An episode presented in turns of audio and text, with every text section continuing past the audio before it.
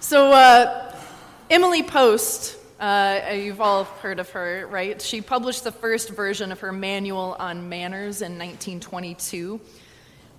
I personally lacked a Southern cotillion upbringing, so I ranged about like a wild mongrel, uh, one day slouching into a used bookstore to find this curious tome where I opened it with an untamed laugh and read about the intricacies of napkin folding and attracting men with flower arrangements, or the, about the delicate dance of how a roast should be served in a home that had, if you can imagine it, no help.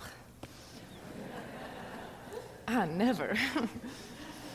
With each entry, my laugh faded as my mouth hung open in an entirely unmannerly way. Throughout her life, Emily Post gave specific instruction to the most detailed of circumstances. And yet, she said, you can boil all of them down to an idea. She said, Manners are a sensitive awareness of the feelings of others. If you have that awareness, you have good manners, no matter what fork you're eating with. Thomas Aquinas wrote his Summa Theologica in the 15th century. You can buy the full set for about as much as it will take you to buy a set of heavy duty bookshelves sturdy enough to support it. If you stacked them up, they'd probably be about as high as this pulpit. It consists of 3,000 articles answering 10,000 questions and objections to the Christian faith. Those of you who come from a Catholic background, the things that you learned, it was Aquinas, this systematic thought.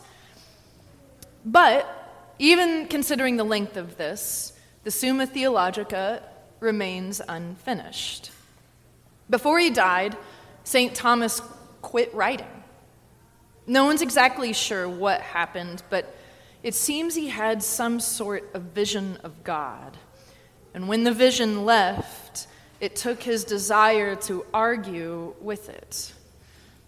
A friend urged Thomas to continue writing the Summa, but Thomas said, mm, The end of my labors has come.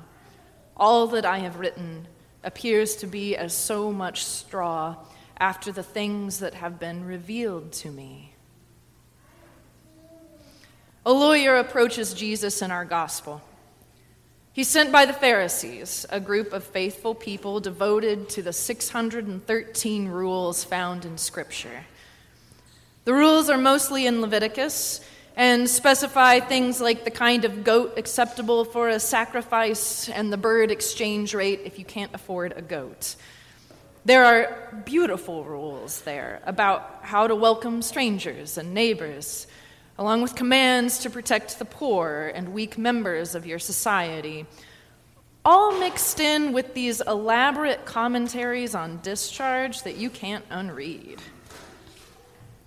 The lawyer approaches Jesus and says, 613 rules. What's the most important one? Jesus quotes Jewish scripture back to him, starting in Deuteronomy Love the Lord your God with all your heart, soul, mind, strength. Then he quotes that book of rules and regulations, Leviticus, and love your neighbor as yourself. On these two commandments hang all that other work, everything else.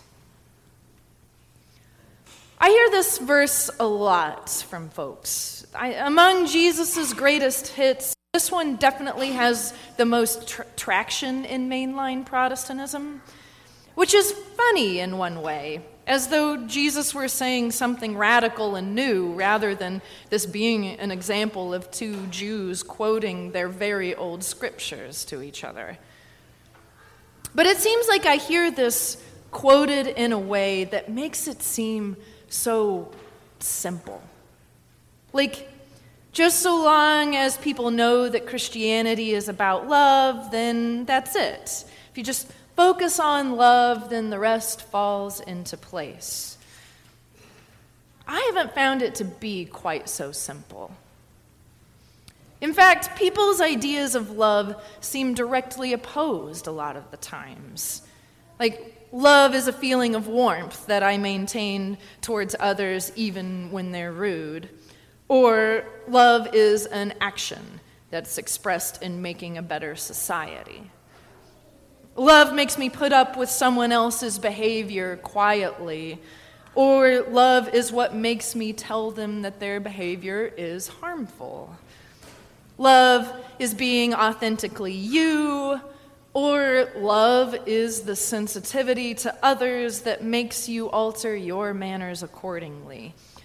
Love makes me more open to others, or love makes me more defensive of those things that I cherish and protect. It's not so easy. And sometimes love is used as this panacea, like just add love and it'll be better. I think anyone who has spent any time in a family understands the demands and complications and sacrifices of long lasting and enduring love. I am suspicious when love looks like the path of least resistance, when it's easy on us, when it's easy for us. And so I admit, sometimes I wish Jesus was a little more specific. Love is the answer in the back of the textbook. But in calculus, you had to show pages of work on how you got to the answer. Emily Post went through every scenario before finally saying, Be sensitive. Aquinas thought out every answer before saying, One taste of the glory of God made human knowledge like straw. Jesus knew all of the scripture before he could say that these two things could interpret the rest. He didn't just arrive there like some love group guru dropped out of the sky. Having the right answer, I'm saying, means that sometimes we discard the process of discovery as though the answer, God is love, checks some cosmic Sunday school attendance box. But it comes from my experience, too, that one of the things folks find most frustrating about the Episcopal Church, or at least the really earnest ones who come in looking for answers, having been given answers before, is that they want answers from us.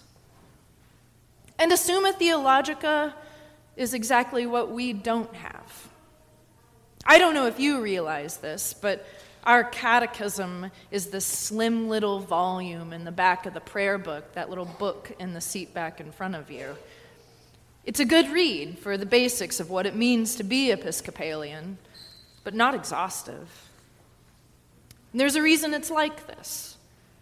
The Anglican tradition was born in, out of England in a time where we swung from Protestant leaders back to Catholic leaders, back to Protestant ish. Then we went through civil wars with the Puritans. And the body didn't break apart, it made us unique. We began to say that it wasn't thinking the same way or holding the same tenets that made us who we are it was our ability to keep praying together that mattered.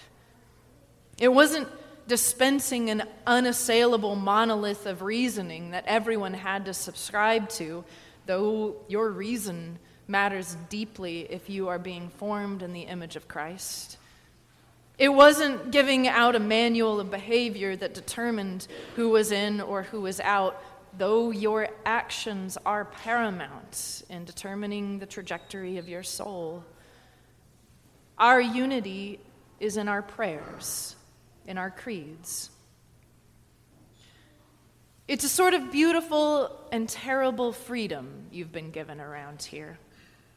You're handed the tools of Scripture, tradition, and reason, and you are told to work out your salvation with fear and trembling. What does it mean to love God with everything you have and your neighbor as yourself? Show your work when you hand in the answer.